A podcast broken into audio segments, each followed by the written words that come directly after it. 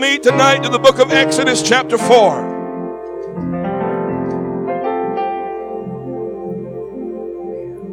Book of Exodus, chapter 4, beginning at verse 1.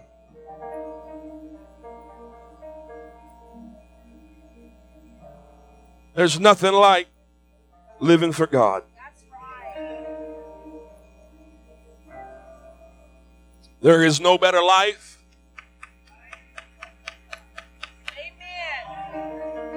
So there is no better life. Doesn't get any better than this.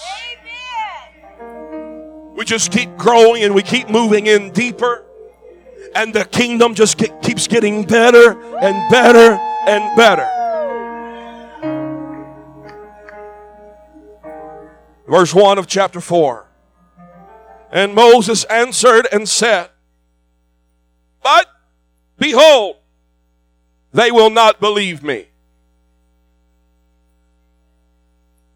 nor hearken unto my voice. For they will say, The Lord hath not appeared unto thee. And the Lord said unto him, What is in your hand? And he said, A rod. And God said, Cast it on the ground. And he cast it on the ground. And it became a serpent. And Moses fled from before it. That'll preach here in a minute. And the Lord said unto Moses, Put forth your hand and take it by the tail. And he put forth his hand and he caught it, and it became a rod in his hand. That they may believe that the Lord God of their fathers, the God of Isaac, the God of Abraham, the God of Isaac, the God of Jacob, hath appeared unto thee. We're going to preach tonight with the help of the Holy Ghost and your help, what is in your hand? Que tienes en la mano? What is in your hand? Que tienes en la mano? Let's pray. God, we love you. We thank you for all that you have done. We thank you for your, your sweet, powerful presence that is here tonight. God, I pray that you would continue to move in every heart and every mind and in every life. God, I want you to work in my heart and my mind, in my life tonight. God, I want you to take me deeper. I want you to take me higher. I want you to take me further tonight. I want you to help me grow tonight, God. So I pray, Lord, that there would be a, a, powerful spirit of revelation that is in this building tonight. God, we want you to move. We want you to work.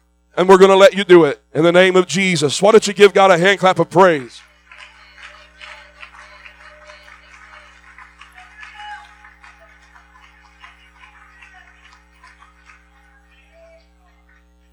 You may be seated.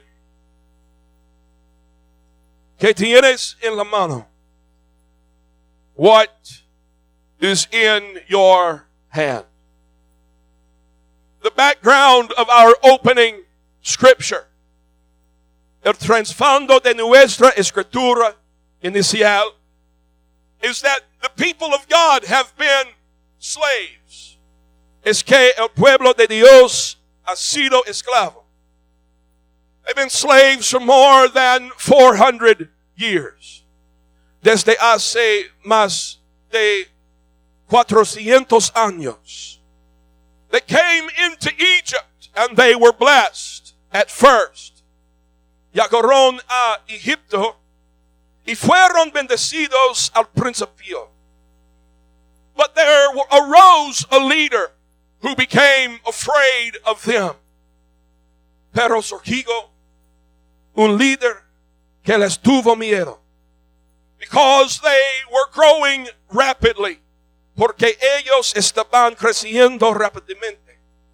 So he made them slaves. Entonces los hizo esclavos. But as they were in their slavery, these people who had a call of God upon their lives began to pray. Pero la gente comenzó a orar cuando eran esclavos. So we see God begin to work. We watch God begin to move and truly we don't, we, we barely scratch the surface at how powerful God is. We just barely scratch the surface at just how in control God is. God begins to hear the prayer of the Hebrew people who are not even a nation yet.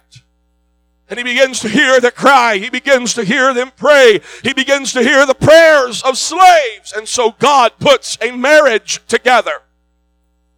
Entonces Dios organizó un matrimonio para que naciera un bebé. He puts a marriage together so a baby would be born. That's how in control God is. I, have been thinking about it this afternoon. I've been debating whether to even say this out loud for fear of people thinking that Pastor has absolutely lost his mind. But let me just go ahead and tell you tonight what I believe, how much God is in control, I believe. We read it this morning in the book of Jeremiah when he's calling Jeremiah. And Jeremiah said, God, I can't even talk. I'm, I'm just a child. But he said, Jeremiah, before you were ever even in your mother's womb, I already knew you. Jeremiah, before you were ever conceived, I called you. And God said, I was so in control and I am so am so powerful and I am so all knowing and all powerful and all present that I knew I would need a man. So I made that man fall in love with that woman because I knew you before they were ever together. And we just think it was love. What's love got to do with it? What is love? It's more than baby, don't hurt. I think God is really that in control.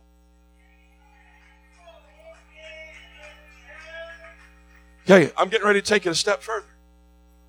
Now, this is the part you got to.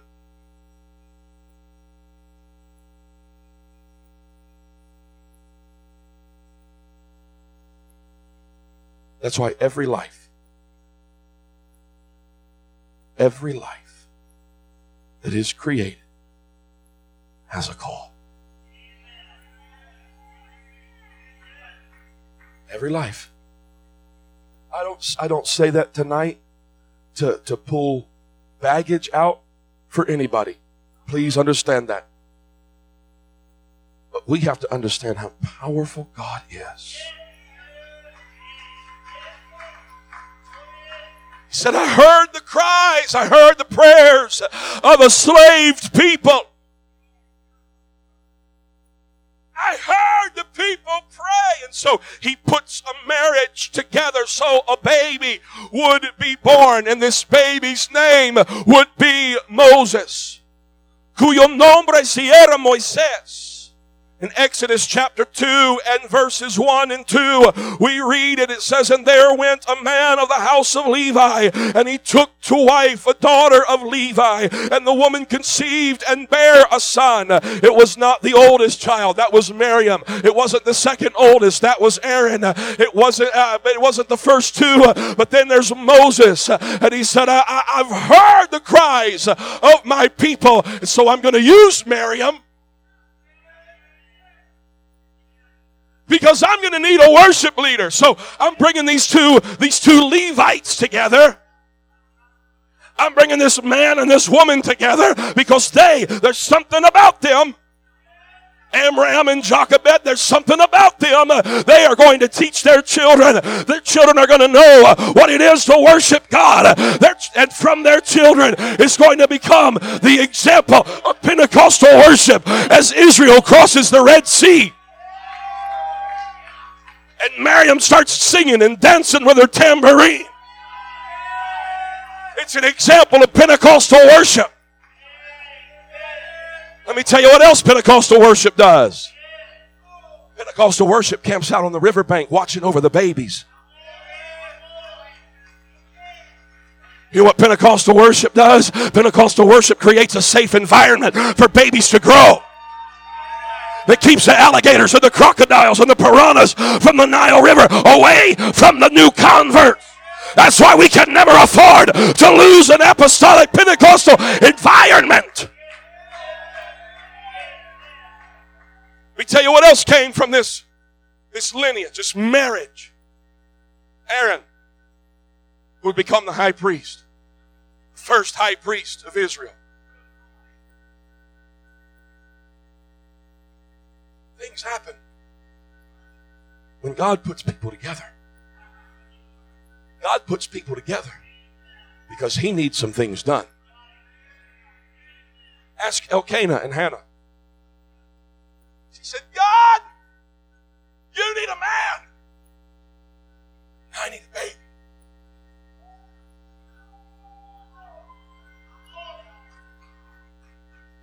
That's how in control God is. The Bible says that God shut up her womb.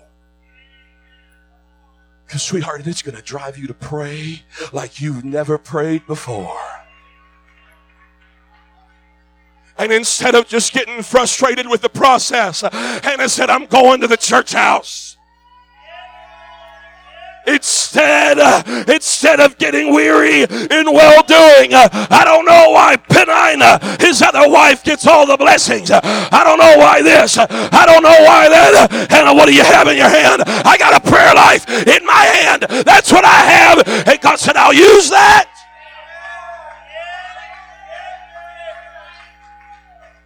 He said, I'll use that. You're right, Hannah. You do need a son, and I need a man. So that Moses is born out of this relationship from a couple who we would later find to be named Amram and Jochebed. Verse 2 The woman conceived and bare a son, and when she saw him that he was a goodly child, proper child, she saw the hand of God is on my boy.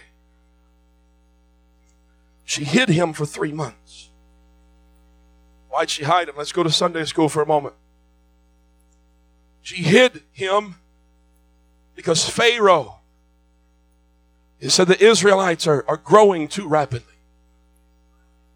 And so he instructed the midwives, the Egyptian midwives who were delivering Hebrew babies, and Hebrew midwives who were delivering Hebrew babies. He said, when they're delivered and you discover their gender, I'm being good, I'm sorry.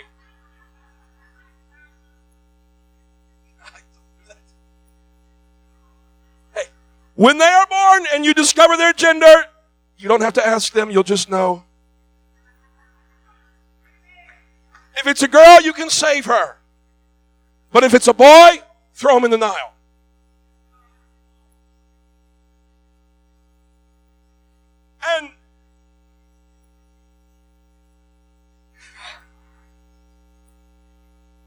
Egypt has always been symbolic of the world. And the world wants your children.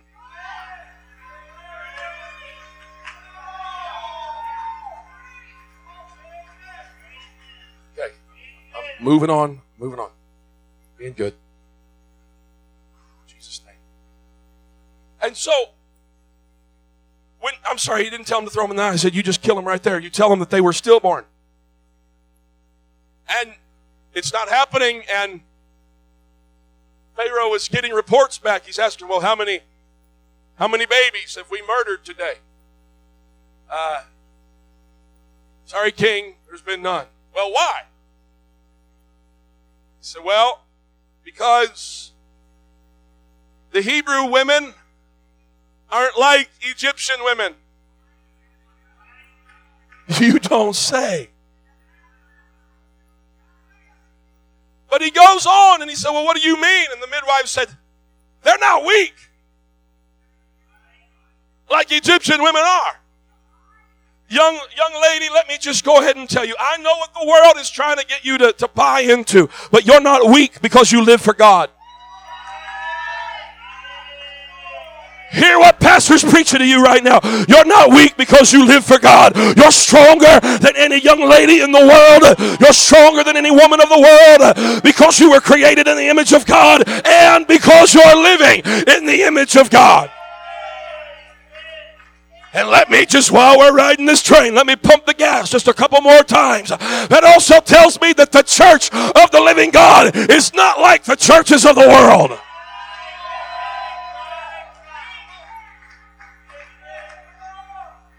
Was at a location, an unspecified location off of Crescent Avenue in Fort Wayne called Unity Spiritual Center. I'm sorry, unspecified. I was told it was a church. And Brother George, I pulled into the driveway. And it kind of sits back off the road a bit. I mean, that's a busy area, Crescent Coliseum. It's busy. And I was thinking, man, this is probably a really pretty property. I pulled in, and the trees and the weeds are growing up over the driveway. Parking lot's cracked. Listen, I know things happen. Uh, trust me. But then it struck me when I drove by the sign, it didn't say church, it said spiritual center. Let me just tell you, it was a spiritual center, all right.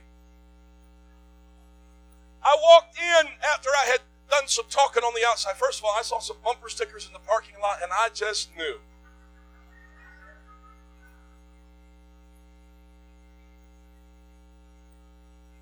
This is not my kind of church. And I walked in and I was being myself. I was being a little loud. They were being a little loud too. They said, Oh, oh, wait, wait, wait. We got to keep it down. They're doing yoga in the sanctuary. Yes, I am serious. In the sanctuary. And I'm not talking like exercise yoga. I mean, that exercise yoga will kick your tail and take names. I'm talking, they were sitting in a circle, Brother Ashton. A bunch of old women. Okay.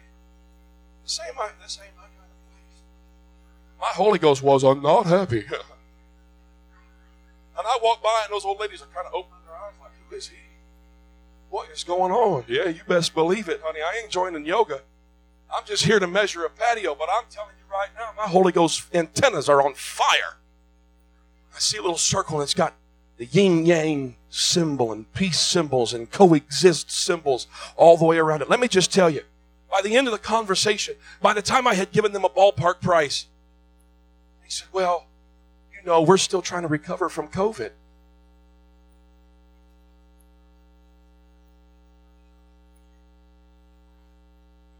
I'm sorry, I thought that ended like three years ago. They said, well, you know, attendance is down. Con-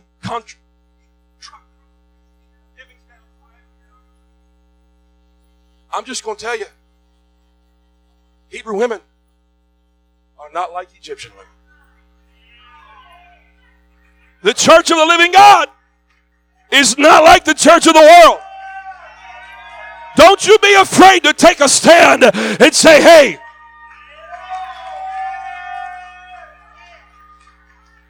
I really hate to quote a country song in the pulpit, but you've got to stand for something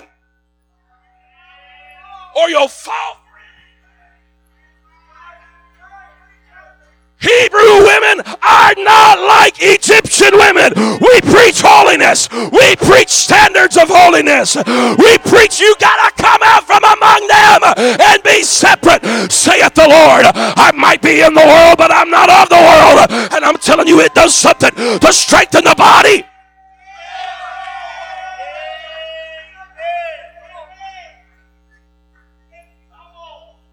Oh, Jesus. I gotta hurry.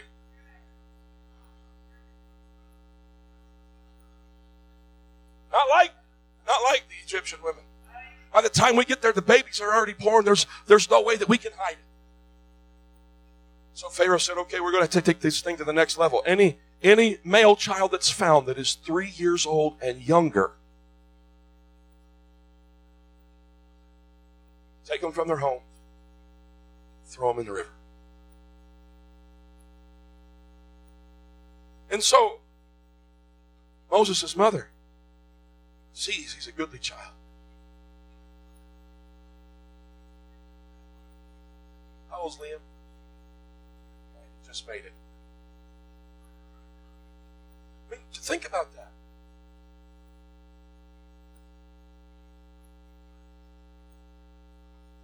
It's the world. God said, I need a man. She said, and I want to save my baby.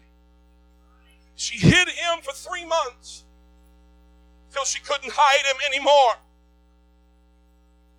And we know that Moses was found by the princess of Egypt.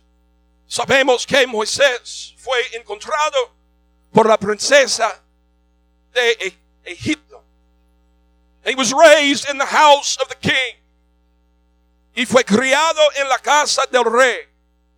In Exodus chapter 2 and verse 11 it says, And it came to pass. We've, we've now moved forward 40 years.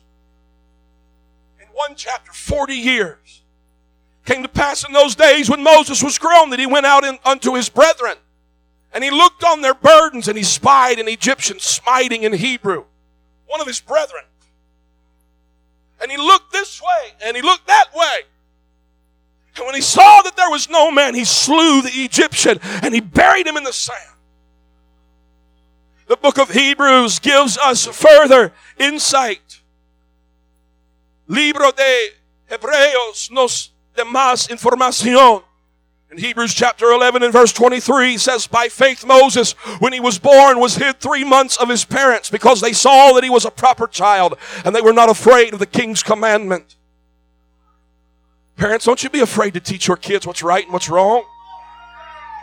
Don't you back down because of what the world says. Don't you back down because what the education system says. Don't you back down because of what popular culture says. By faith, Moses, when he was come to years, refused to be called the son of Pharaoh's daughter choosing rather to suffer affliction with the people of God than to enjoy the pleasures of sin for a season. However, we understand tonight that Moses chose to act out the mission.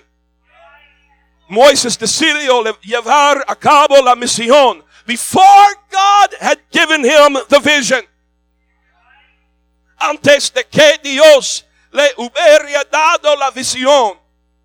And before he heard the call of God, y antes de haber escuchado el llamado de Dios. Let me preach to you tonight that getting things in the proper order matters. Déjame predicarte esta noche. Ese orden importa. Ese orden importa. Alignment matters. Ese orden importa. You don't want to get ahead of God. No quieres adelantarte a Dios because of his actions. Debido a sus acciones. Moses had to run and Moses had to hide. Moisés tuvo que correr y esconderse. We find him in the very next chapter after some time has passed, another 40 years. En el próximo capítulo, Exodus 3, verses 1 through 5. There's a lot of history that happens here in Exodus 2 and 3. Read it on your own. It's enlightening. Moses kept the, the flock of Jethro, his father in law, priest of Midian. He led the flock to the backside of the desert. And he came to the mountain of God, even to Horeb. And the angel of the Lord appeared unto him in a flame of fire out of the midst of a bush. And he looked, and behold, the bush burned with fire, and the bush was not consumed. Moses said, I'm now going to turn aside and see this great sight. Why the bush is not burned? When the Lord saw that he turned aside to see, God called unto him out of the midst of the bush and said, Moses! Moses! And he said, Here am I. He said, Don't come any closer. Take your shoes off. You're standing on holy ground. It is at this time, es en este momento, after 40 years, después de 40 años, that Moses receives the call from God to deliver Israel. Que Moisés recibe el llamado de Dios para liberar a Israel. In Exodus chapter 4, verses 1 and 2, Moses answered and said, But behold, they will not believe me. Now he's hearing the call of God that he had not yet experienced. It was in his heart. It was in his heart, but he hadn't received the call. He got things out of order. You see, the call of God comes something like this. You have to have a vision of God, or God's vision. You have to have a vision of the mission, but you also have to have a vision of self.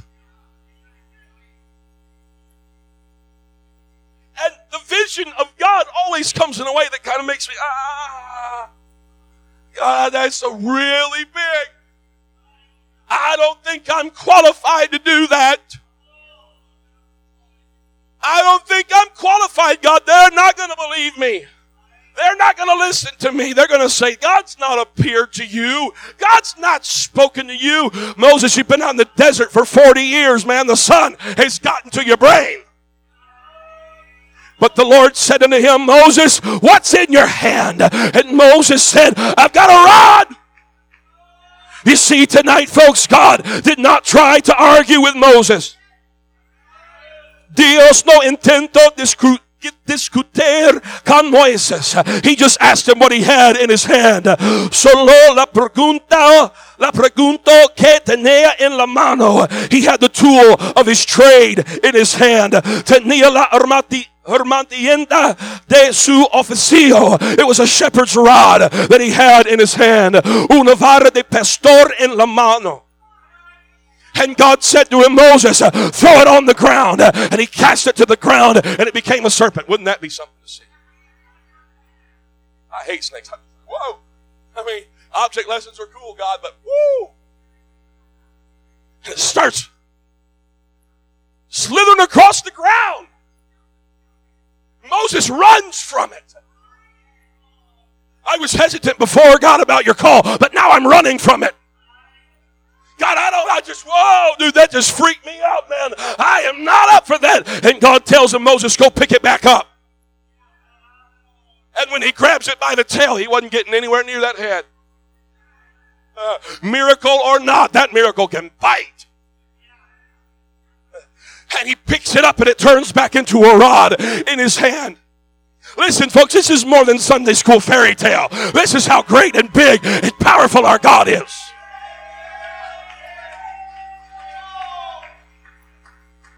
He had the tool of his trade in his hand. You see, Moses learned to be a shepherd in the wilderness. Moisés aprendió a ser pastor en el desierto. God said, I'm going to use what you've learned in the wilderness. Dios dijo, voy a usar lo que has aprendido en el desierto. He used what Moses already had in his hand. Usó lo que Moisés ya tenía en su mano. I want to encourage somebody tonight who's walked through the wilderness. Esta noche quiero animar a el que ha caminado por el desierto desierto. God can and God will and God desires to use what you already have. Dios puede y quiere usar lo que ya tienes. He wants to use those experiences for His glory. Él quiere usar esas experiencias para su gloria. What do you have in your hand? I got a rod. I've got the experience of my last 40 years.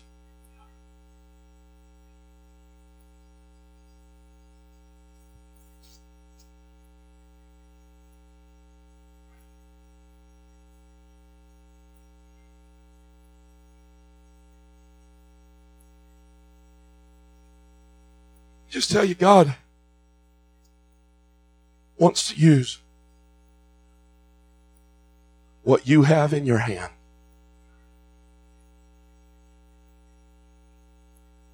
Why don't you turn to your neighbor and ask them, hey, what's in your hand? ¿Qué tienes en la mano? What's in your hand? I know that life has brought you some things, and I know that, that it's not all been pleasant. Lord knows. You've cried yourself to sleep more than once.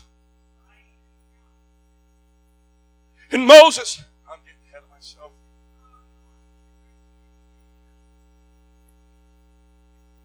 God used Moses' parents even when they were in their slavery. He did not call Moses from Pharaoh's court. No llamó a Moisés de los atrios del faraón. He called Moses from a wilderness. Llamó a Moisés desde el desierto.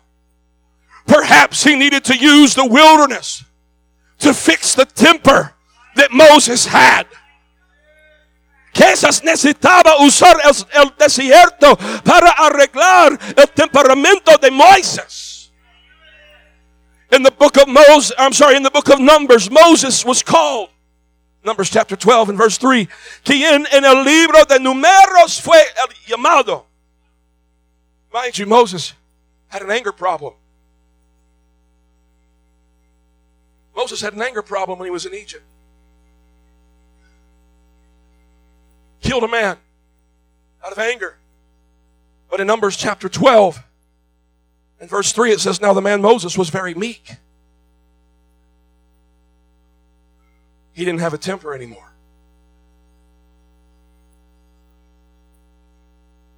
You know, Moses went into the wilderness a murderer. Entró en el desierto un asesino. But he came out of the wilderness the meekest man on earth. Pero resultó ser el hombre más manso del mundo. Moses had to lay some things down in the wilderness. Moisés tuvo que dejar cosas en el desierto, but he also picked some things up. Pero también aprendió algunas cosas. He picked up the call of God. Recogió el llamado de Dios. He picked up the rod that God would use to build faith. Tomó la vera que Dios usaría para edificar la fe. The rod of Moses would be used in Egypt to build faith in the Hebrew people. La vara de Moisés se usaría en Egipto para fortalecer la fe en los hebreos. But also in the Egyptians would it build faith. Pero también en los egipcios. It would be used to show them God's power. Y sería usado para mostrarles el poder de Dios. And years later, we find Moses still holding the rod. Años más tarde, encontramos a Moisés todavía sosteniendo la vara. Exodus chapter 17, verse 8. There's so much to preach here. Then came Amalek and fought with Israel in Rephidim. Israel's now fighting an enemy. Israel está luchando contra un enemigo. The Amalekites, believe it or not, were descendants of Esau, one of his wives.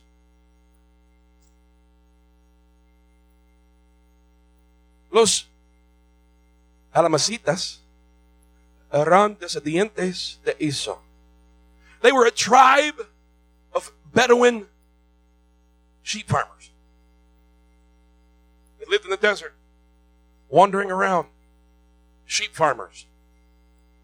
Eran un tribu de criadores de ovejas del desierto. And they were the type of people who would attack their enemy from the back. Really brave. I mean, if we were talking about the Western United States, we'd, we'd call them back shooters. Bunch of back shooters, yellow bellies, trying to get the drop on somebody. And they would come in and they would attack from the back of the crowd. Atasarían a los que estaban detrás de la multitud. They would attack those who were weak and sick, those who were in the back, those that were straggling. Los que eran de, débiles y enfermos. Those who were not as strong as the rest of the crowd. Los que no eran tan fuertes como el resto. They were like the predator who attacks the flock. Eran como el depredador que atasa el rebaño. Moses said to Joshua, choose us out men and go and fight with Amalek. Tomorrow, I'm going to stand on the top of the hill. Listen to the language. With the rod of God in my hand. You know, before, used to be called the rod of Moses. Solía ser llamada la vara de Moisés. Now it's being called the rod of God. Pero ahora se le llama vara de Dios. Used to just be the tool of Moses' trade. Used to just be what Moses picked up in the wilderness when he was learning how to be a shepherd. God said, Moses, look at what you got in your hand. He said, What is it? It's a rod. That's all I got. Just a stick. Something to keep me stable. Something to help me pull sheep out. Something to help me defend off the predators. Predators of who? The predators of the flock. And now we've got Amalek, the Amalekites, bearing down. And it's like they've studied the enemies of their own flocks. And that's what they're doing. They see how the wolves and the cougars and the coyotes come in and they, they tear at those who are weaker. And now they've taken on the, the very attributes of the predators of their own flock. Moses, what do you have in your hand? I still have that rod. And now, Moses, you're a shepherd over God's flock. But now it's no longer your, your rod, Moses. Now it's being identified as the very rod of God. I come to let somebody know that you might have walked in the doors tonight with brokenness in your hand. But if you'll let God use it, you've got what it takes to win. You've got what it takes in your very hand.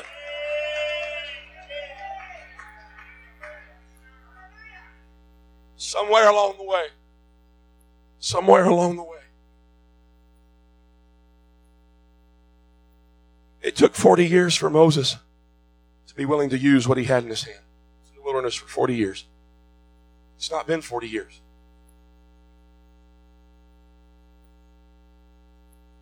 Moses is still alive. Joshua's still alive. Somewhere in there, it's transition from just being the rod of Moses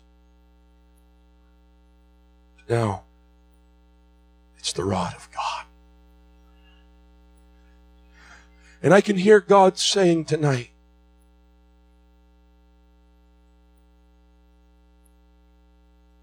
I can use what's in your hand.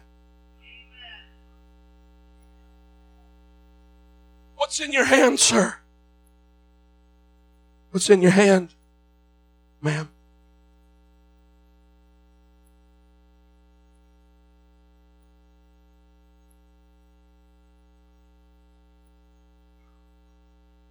Few weeks ago.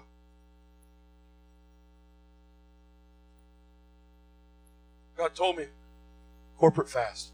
Here we are on, the other side.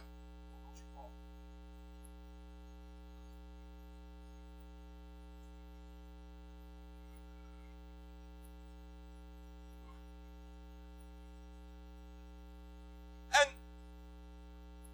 I had some goals in mind some things I wanted to see happen. on that fast. Said, Okay, God. I can't do it. I can't give it. But this is what I've got. I, I really do have a love for fasting. You just can't tell. I hide it very well. Hide it very well. I said, God, this is what I can do. I can fast. I can pray. God, I want to see Chris get the Holy Ghost in August. And I'm not eating until he gets the Holy Ghost. Thank God he got it in August.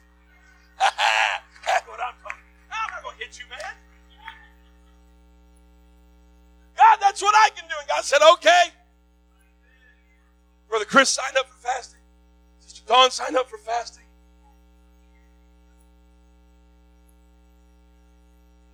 You, you sure I have permission? Okay. We were in a meeting one night before he got the Holy Ghost. Brother Heath, he told me, he said, I know I'm going to get the Holy Ghost. I said, Oh, really?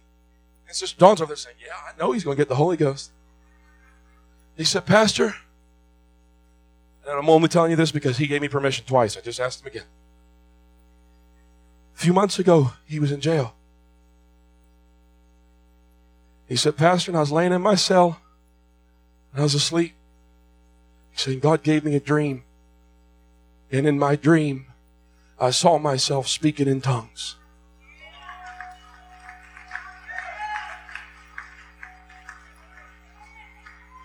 Have in your hand? I just got the ability to fast. I have the ability to go without.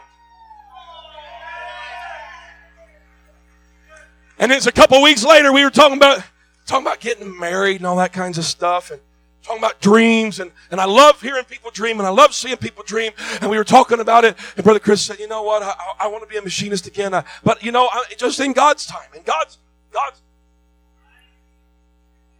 he said the money was really good when I did it before but but God's time so what's brother Chris have in his hand brother Chris has a desire to grow closer to God gets up at ungodly hours every morning. 3.30, 4 o'clock in the morning. Do crazy stuff, Brother Isaiah, like read his Bible. Before work? Are you kidding me? And his ride gets there at 10 after 5, and he's getting up in the, in the wee hours of the morning, the wee hours of the morning. We went to a youth rally on Friday night. We didn't get home until 2 o'clock. We didn't get back to the church till 2 o'clock. We didn't get home until 3 o'clock. I didn't get in bed until 4 o'clock. He'd already been up reading Proverbs. So he said, okay, just in God's time, in God's time, in God's time. I said, Brother Chris, I'm telling you, God can do it.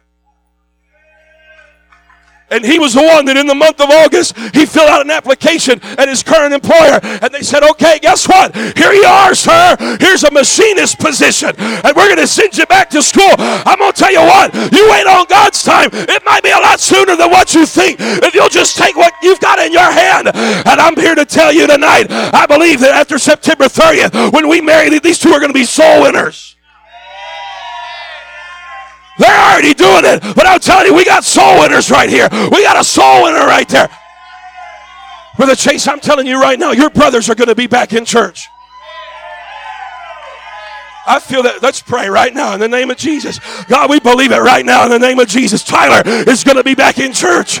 Tyler's family is going to be in church. Mason's going to be in church. Malachi's going to be in church. Rowan's going to be in church. I believe it right now in the name of Jesus Christ of Nazareth. In the name of Jesus, because we got some folks that are using what you've got in their head. You want to just lift your hands and speak it right now in faith.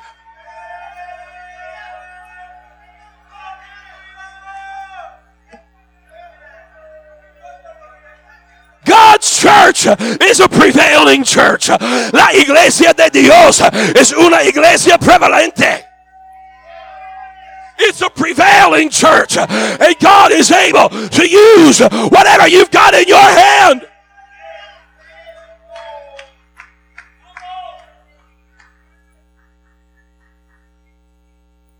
Let's stand. Musicians come. I don't know where I'm at in my notes. We're going to follow the unction of the Holy Ghost tonight.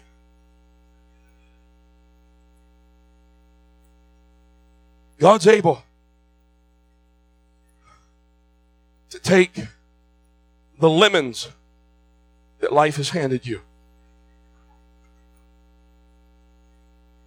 Somehow, some way. I'm not quite sure how he does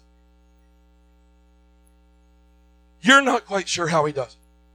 But we know that he does it. We know that he's able.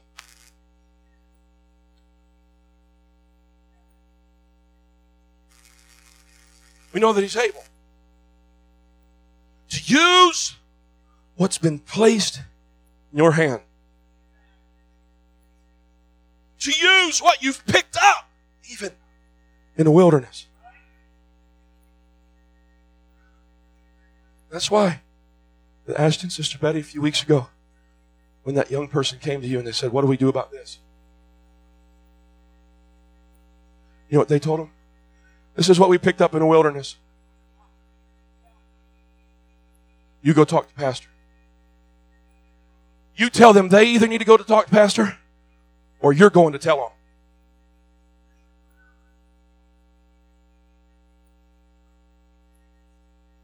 Because of what's been placed in the hand.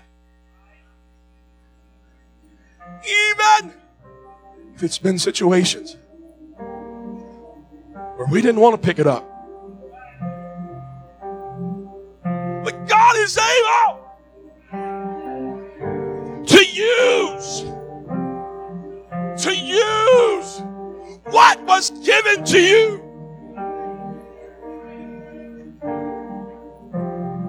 Moses, I'm sure. We know. Moses married a woman by the name of Jochebed. I'm sorry. It's his mom. Zipporah. Long names. I don't know why she could have been named something easy like Amy. Sister Sherry, did you know Zipporah was a black woman? You say big deal. Well, it's, it's not a big deal now. But in biblical times, for Moses, a Hebrew, to have married outside of Abraham's lineage.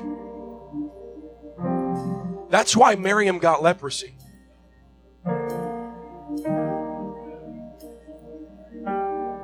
She did. Miriam, the one who watched over his, his little ark, starts talking bad about her sister in law. You know, Moses, if you hadn't married outside the family, that wouldn't happen. But let me just tell you, that sweet little Zipporah saved Moses' life. Saved his life. A woman who had, had no knowledge, no prior knowledge to Jehovah God. Her father, Jethro, was the priest of Midian. Now, whether they were idolaters and then converted, that's another message for another time. But Moses and Zipporah and their two sons are on their way back to Egypt to go lead the people of Israel out. And they come so far. And Sister Deborah, there's an angel that stands in the middle of the road. And he's got a sword drawn. He's getting ready to kill Moses. Well, that's how's that? Moses had already seen his rod turn into a snake. He'd already picked it up. He's on his way to go do the call of God. But he had not circumcised his sons.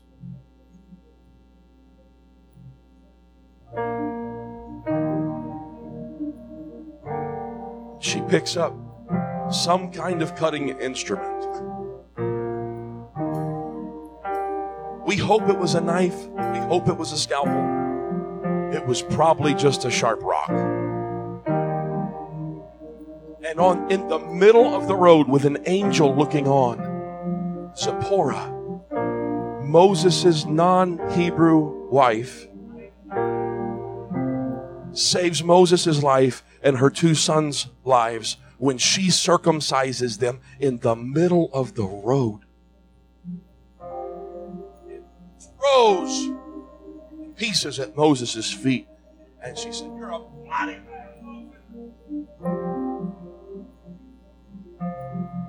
I shouldn't have had to do that. You should have done it. Moses walks back into Israel. The Israelites, who weren't even the Israelites yet, they were just the Hebrews. And he walks into Pharaoh's court. And he said, Thus saith the Lord, let my people go. Who are you? Well, he knew who he was. They were family by upbringing. Oh, Moses, you're looking pretty leathery, bud. Been in the wilderness? Dusty, man. Yeah, I am. God said, Let my people go. Moses takes his rod, he throws it down. It becomes a serpent, starts sliding all over Pharaoh's court. Pharaoh snaps his fingers. Here come his sorcerers. They throw down their rods. Their rods become serpents. Moses was ready to run after one. But Moses sees his, his serpent go and eat the others. And then he picks it back up and it becomes a rod. It was the same rod that he used to smite the ground. Bugs come out, dust lice, swarms. Same rod that he dipped into the Nile River, and the Nile would turn to blood, and the fish would all die and start floating to the surface. The same rod that he would walk out to the Red Sea. Pharaoh's breathing down his neck, and the people are ready to kill him. God, I don't know what to do What do you have in your hand? Got this rod, stretch it out. And he'd stretch his rod out over the Red Sea, and the Red Sea would part. A wall of water on each side, congealed like they're walking through an aquarium. And the wind would blow, and the, the sand that had been underwater for all of time would dry out. They'd walk across on dry ground. And he'd get to the other side and he'd look out and he'd see Pharaoh's army coming. God, what do I do now? Stretch out your rod again. Use what you have in your hand. Use what you picked up along the way.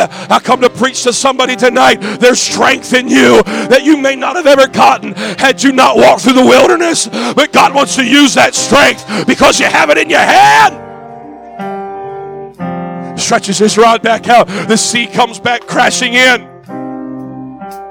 Pharaoh and his armies die. The horses die. The chariot wheels have come off. I'm asking you tonight, what do you have in your hand? Whatever it is, God can use it for His glory. And before your life is over, you're going to be able to look and say, This is not my testimony, this is God's testimony. This is not look and see what I have done. This is look and see what the Lord has done. Some of you have some grit that you would have never had had you not walked through the valley of the shadow of death. But it's in you. You've got grit in you. You've got iron in your soul. You got steel in your backbone because of what you've been through. And God said, I can use that for my glory. I wonder tonight if you'd bring whatever you have in your hand and you'd bring it to this altar and you would say, Okay, God, I want this to transition. I want you to use this, God. I want you to use this for your glory. And every time Moses' arms would be lifted with the rod of God in his hand, the Amalekites would lose and the Israelites would win the battle. This is what I've got, God. Come on, God wants to use you. God wants to use what you've been given. God wants to use what you've been given.